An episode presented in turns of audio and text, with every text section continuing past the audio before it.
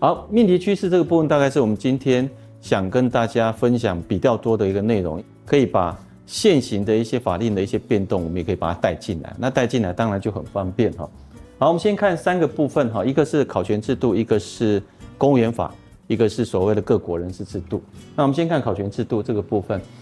哎，重点的一个考试分析的一个内容，这个部分的话，包括蛮多的一个趋势了哈。那我们总共分为八点，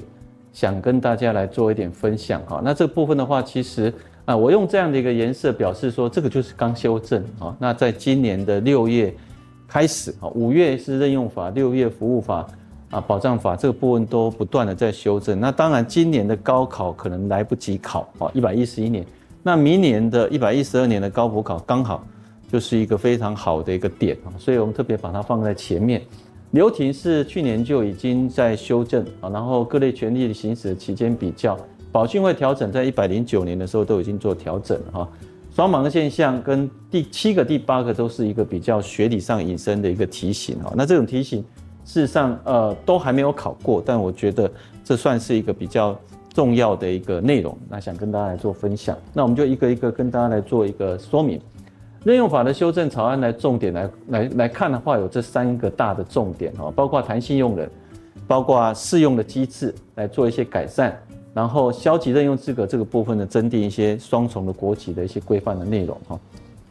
好，那里面的内容包括。弹性用人的部分的话，修正的是六条三项。那这个部分其实很简单的一个举例，我常常在上课想跟大家分享，就是说，其实，在编制表表的一个修正，呃，以前是蛮冗长的一个过程哦。那现在因为考试院也体察到这样的一个用人事实上不符实需哈，所以它可以用共用的编制表。那譬如说像我们的户政事务所、我们的区公所都可以由呃府的层级或民政局的层级来做一张的编制表。那这样以后人员的调动就不需要动辄就要修编哦，那这个当然是会省很多的时间哈。那初用的适用机制贯彻留优汰劣，那这其实是把相关銓叙部还有保训会原来的函释提升到法律位阶而已哈。最后这个是最重要，双重国籍的规定有一个另外的一个层次的一个规范的内容，那这个是还蛮重要的，因为他特别有提到，因为爱外国法律，自不得放弃该国国籍。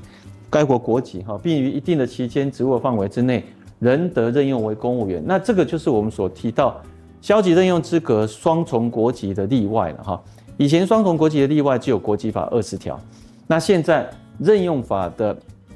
二十八条也特别加了一个双重国籍一个例外。那这个例外跟国际法例外的情况是不一样的。那这边有提到说，因外国法令自不得放弃该国国籍。在銓叙部的送立法院的一个条文对照表的说明书里面有特别举例哈，这个外国法令，相信大家现在应该是这一阵子最流行的一个议题，就是梅西得到这个这个世界大赛，嗯，我们讲说我们讲世足赛的冠军哈，那这个国家就是阿根廷啊，就是阿根廷，阿根廷不允许人家放弃他们国家的国籍啊，这个还蛮奇怪的哈，也就是说，如果你入阿根廷的一个国籍的话，你就终身不能放弃了。那换句话说。当也许你是小孩子，就送到送到阿根廷去，然后你是我们本本呃我们讲个本国的一个人，那你想回到我们国内再就职、再从事公职的话，哇，那怎么办？所以特别订定这样的法律，不是你不愿意放弃外外国国籍，而是那个国家不愿意不愿意放弃的话，那这种情况的话会变成例外的情形，但是你只能够担任某一些的职位而已了哈。所以我特别做了一个模拟试题，你可以看到，公务人员对国家有忠诚义务，任用公务人员应该注意对国忠诚的一个义务哈。那任用法并将双重国籍列为不得任用情况，但有没有例外情况？我刚刚已经讲过两个例外，一个是刚刚修正的，一个是国籍法二十条。那这个修正的缘由，还有跟国籍法二十条的原因，事实上是不一样的哈。这个部分也请大家特别注意到。好，服务法的一个修正内容，这是最重点的。我想这三个修正法案，包括任用法、服务法跟保障法，保障法才修一条。好，那服务法是整部的翻修，所以这个一定是必考的一个重点。我希望大家这个部分的话，一定要特别注意到。那服务法跟保障法都是因应七八五号解释而来的，所以他们都是因为七八五号解释的内容啊宣布违宪，所以三年内一定要做一个修正。那七八五号解释是一百零八年，所以一百一十一年的时候，他们就刚好符合上这样的一个资格，然后来刚开始来做修正哈。好，它的修正重点，我们赶快看一下，包括它的适用对象做了一些改变。原来适用对象是在第二十四条，那现在改成第二条。那其实内容差距不大啊，差距不大。那第二十六条特别把做呃所谓的兼行政的老师跟中研院的兼行的职务，把它排除到十四条跟十五条的一个适用。十四条是我们经商投资的限制，十五条是兼职的限制。所以换句话说，兼行政的老师跟中研院兼行政的职务，他没有这两条的限制吗？不是，应该是说他不适用这两条，但是他们的限制由他们的主管机关另定之了啊，应该是这样讲。好，发表言论这个部分的话，事实上有做了一个很大幅度的一个改变哈，因为发表言论就是我们早期的保守机密的义务，那这个保守机密的义务呃蛮重要的，但是这一次的一个修正的内容更加符合它的实际。换句话说，它只限制我们职务上的发表言论的行为，至于我我们职务外的私人名义的发表的言论的一个自由，那就回归到宪法的言论保障的一个范畴。哈，好，这是它的一个内容。好，服勤的义务，那这个部分的框架的规范的内容就相当的复杂啊，相当的多哈，包括勤修的一个规范。那我常常想跟大家形容这一点，就是说。哎，这次的服务法的一个修正，服勤的义务，它事实上有做了很大幅度的转变。那这个都是因为七八五号解释宣布说，我们对于所谓勤呃轮班轮休的人员，譬如说像呃所谓的我们的警消的同仁很辛苦，我们的医疗卫生的人员很辛苦，但是他们辛苦付出的这些劳力外外在的加班却没有得到相同的代价。所以七八五号解释，这两位消防员就牺牲了他自己的工作了哈，因为他也被免职了，所以他争取得到的这个七八五号的解释，他们自己也没办法去享用。所以其实这都是幕后的工程了哈。那这样的一个工程，其实也让我们觉得很感感佩的一个地方，就是说，那事实上这样的呃一个改变，变成我们的加班费就比会会慢慢的走向劳工这样的一个阶一一个一个层次哈，不不再是服务无定量的一个勤务。所以以前每个月加班不能超过二十二十个小时，现在一下子跳到六十个小时，所以这个当然是一个很大的转变哦。也希望诶提供有这样的一个想法给大家了解。好，那十四、十五大概是我们最修正的一个重点的一个内容哈。十四条这个部分的话，它明确界定了经商的禁止的范围啊。那这个部分的话，当然就是有相关的一些规范的内容，本来的一个规定比较笼统哈。那再来投资的一个限制，这个部分的规定其实就一定会考哈，因为原来我们第十三条的投资的限制是不能买一家公司的股票超过百分之十以上。那我常常开玩笑说，公务人员来当买一间公司的股票百分之十以上，他也不用来当公务人员哦。那一个一家公司的百分之十，那那是要多少钱哈？所以。他现在的修正的内容就比较合合理，就是说，我们限制的是限制说，如果你对这家公司有直接管理跟监督的权限的话，那你一张股票也不能买。但如果没有的话，我管你那么多，那是你投资的自由啊。你你你是富二代，你是富三代，你想要买，把整间公司买下来，很很领导的代志啊。所以投资的限制应该是限制每一个人对这一家公司他到底有没有直接业务的监督，如果有，那我们就要监督他哈。所以。目前的一个一个一个改变的一个方向是这样子的一个内容。你看，修正该以公务人所任职务对该盈利事业具有直接监督或管理权限者为投资限制，除此之外就没有再做一些限制了哈。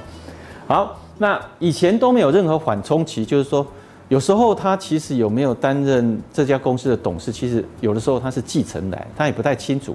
结果他就动不动就可能因为这样子就会被被呃移送惩戒，甚至停止哈。以前十三条的规定，在第十四项里第四项里面规范说，只要你触犯十三条的规定，那就被必定会被义务惩戒，然后必停止。那这样的一个观念，事实上不符比例原则。所以目前增订的一些缓冲的一些期限，那这个部分的话也是蛮重要的一个点哈。好，再看到第十五条的规定啊，这个规定的内容其实还算是非常重要哈，因为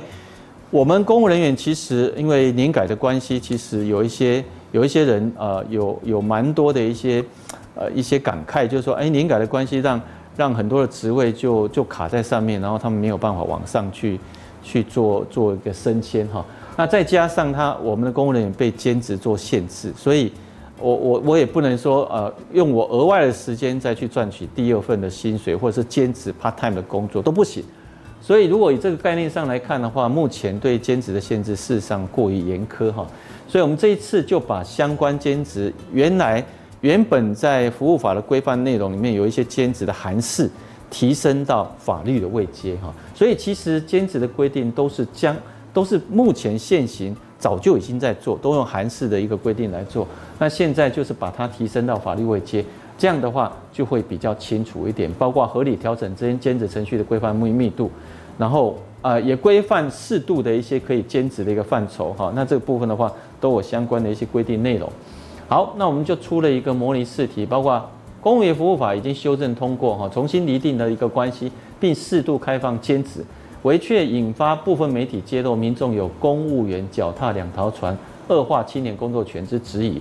如果你是全序部的承办人员，你该如何回应？我想这样的一个题型，目前好像还蛮流行啊，这样的一个方向哈。那这个你就就必须要把兼职第十五条规定的一些立法理由都要把它讲出来啊。所以其实他就在问你，哎，对兼职有何修正内容，并评论这些报道。那这个就是把立法理由把它讲出来就可以哈。好，那第二个题目包括经商投资的限制这个部分，服务法已经修正，有没有具体的规范立法理由为何？这也算是一种考题，是在考第十四条的规定啊。好，再看到保障法，那我们刚刚提到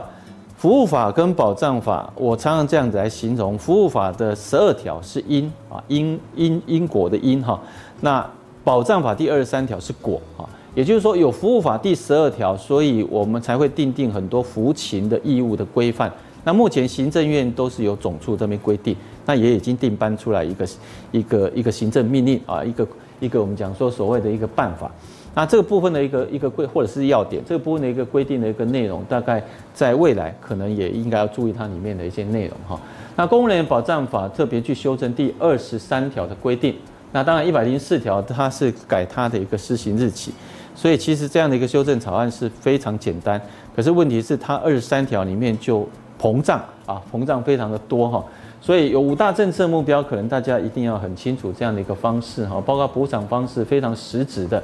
那以往都是我们常提到公务人员都是在特别权利关系的范畴之下，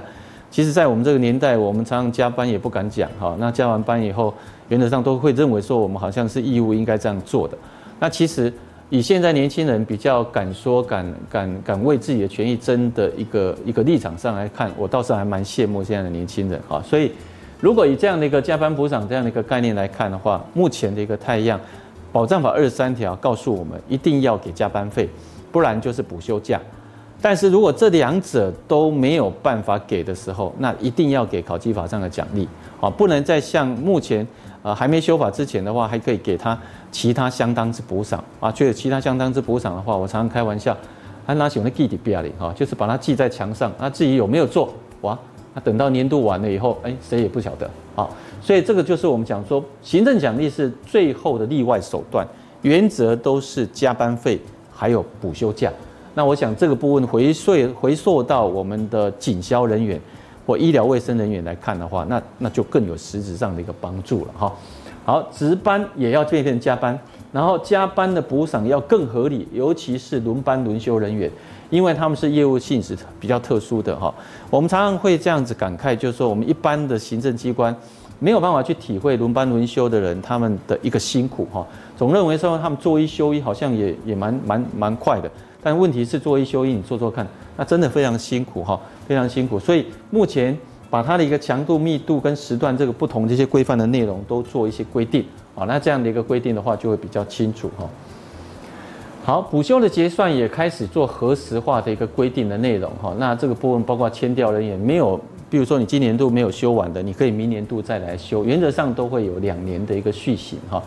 那授权框架弹性化的意思就是说。你不可能巨细靡你的去规范每一个机关里面加班的一些规呃规定的内容，所以会变成院里面会行政院或者五院去定颁一个呃呃一个一个框架性的一个规范，而甚至细节，然后在各个特殊机关里面再去定他自己的规范，但是都不能违背原来院里面还有服务法第啊或者十十二条或者保障法第二十三条的一个规定的内容哈。好，所以模拟的试题为一一七八五号解释保障法已经改，那订定了什么样的一些规范内容，并请说明它的立法理由。大概这种题型应该在一百一十二年的高考跟一百一十二年的地特，看起来是最热门的哈，最热门，因为刚修正的法热腾腾的，它的一些立法理由应该会做一一定程度的一个一个我们讲说考试哈。好，再看到下一个内容是留职停薪办法的一个修正重点哈。那这个部分的话，请大家可以很快的看。那这样内容其实蛮简单的，就是说留职停薪是，呃，尤其这一次的修正特别着重在育婴的部分哈。因为提到就是说育婴其实是一个，呃，我们现在是最大的一个国安的问题哈。因为少子化的一个部分的话，我们希望大家都能够多多的生育，所以我们必须要鼓励在这个区块里面特别。在育婴留职停薪这个部分，它没有后顾之忧，所以会变成是说，我们对育婴留职停薪的人员的话，他可以回复原来的主管位置啊。那这个部分的话，当然就会有比较好的一个一个诱因了哈。然后再来是也也有考虑到目前呃高龄化的一个人口，所以有我我常常会提到，就是说，其实以现在年改以后，那老比较资深的不敢退休，他可能要做到六十五岁，所以他在六十五岁之前应该可以当阿公阿嬷。啊，如果他当阿公阿嬷，那他的小孩可能他的孙子都已经进来公务界。如果他们是一个公务世家的话，那会变成三代同堂的一个一个情况。那这个时候，哎，这个阿公阿嬷来带孙子女，好像也是一种留停的一个蛮好的一个理由了哈。所以他也把它放进来了哈，把它放进来。好，那这个图表是我觉得蛮好的用的了哈，包括我们现在存储权、惩戒权跟公法上的财产请求权这个部分的话。这两个是对行政机关或者司法机关的一种拘束，也就是说要，要要要要提醒这些行政机关跟司法机关，在追究这个我们讲公务人员违法行为的时候，不能怠惰啊，所以它是一种一种的一种一种拘束的行为。但是很可惜的，我们惩处权并没有一个法律化的一个保留，也就是说，目前考期法还没修正，所以它还是用行政命令来做规范。惩戒权是在惩戒法二十条。公法上财产请求权是在我们讲保障法二十四之一了哈，那这里面来做一些对照，几年跟几年这个部分，其实它这样子来考，他们三者之间的比较也是可以考法规题哈。那我觉得比较容易考的是实例题的部分啊，所以这几个部分可以请大家图表来做做了解哈。好，再来是保训会调整救济的范围哈，这个部分的话，包括七八五号解释的一些内容，那。这个年代，我都会提醒大家一定要记住，一百零九年十月五号，那几号呢？我们记不起来。但是这个十月五号的公文，因为它是一个蛮重要，它是这个公文发布了以后，是自即即日起生效。换句话说，一百零九年十月五号发之前发生的，哎，那不算。但是之前发生一直延续到十月五号以后，都还没有一个定案，也就是说，它都还在救济的过程当中的时候，那你就必须要叫他改提复审。哦，如果他是提申诉的话，好，这个是要请大家一定要特别注意到，而且他行政处分的认定要给他变更了哈，原来保障法二十五条的规定要变成行政程序法第九十二条的规定了哈。好，那他调整呃调整救济的一个范围，我们有提供了一个行政行为一览表，这个部分的话在我们课本里面通通都有哈，然后在正式上课的时候也大概都有上过，所以这个部分也请也要请同学要特别注意到哈。然后再来是他的做成行政处分的一些教示的一些内容哈，那这个部分的话，呃，行政行为一览表里面有一些改改认为行政处分，表示说他之前是认为是管理措施，后来改认为行政处分，那这个特别容易考，所以下面这几项希望大家把它看熟一点，包括他机关借调本机关核定指名商调，这也曾经考过旷职申诫，换句话说，所有的续奖跟惩处。全部都是属于复审的救济范围，考绩的甲乙丙丁全部通通都算是哈，那这个部分也要特别注意到。好，后面就附带两个一个比较重要的学理上的一些论述哈，包括双盲跟公共服务动机。那双盲事实上是学者在一篇文章里面特别提到，那这个部分也可以帮当做是我们在考选制度或征才制度里面的一个。呃，为什么要一定要去改的一个动机，或者说它的一个背景因素了哈？也就是说，我们现在国考考完了以后，呃，个人也不知道机关怎么样，然后我们都是完全照成绩的高低来分发，结果会变成一个现象，就是说你到这个机关以后，发觉哎，我根本不适合这个机关，那就很可惜哈。所以换句话说，双盲的现象怎么去改？可能一个很重要的点是要让分发的机关，那些机关应该也要也要取材的一个一个可能性啊。那如果这样的话，应该会比较好一点。好，公共服务动机这个部分的一些内容，当然这有好几篇文章，那还没有考过啊，所以这个部分也请大家注意看一下它里面的内容哈。那最后我们看到公司人才交流，那刚好这个专技转任人员，我们讲专技人员转任公务人员哈。专专技人员转任公务人员这样的一个条例已经修正通过，哦，那这个部分的话，它呈现的这些困境跟这个交流的这样的一个一个改变的一些方向，其实学者这样的一个论述都算是在那个交流条例里面有做了一些改善哈。我想这个部分的话，也提供给大家做参考。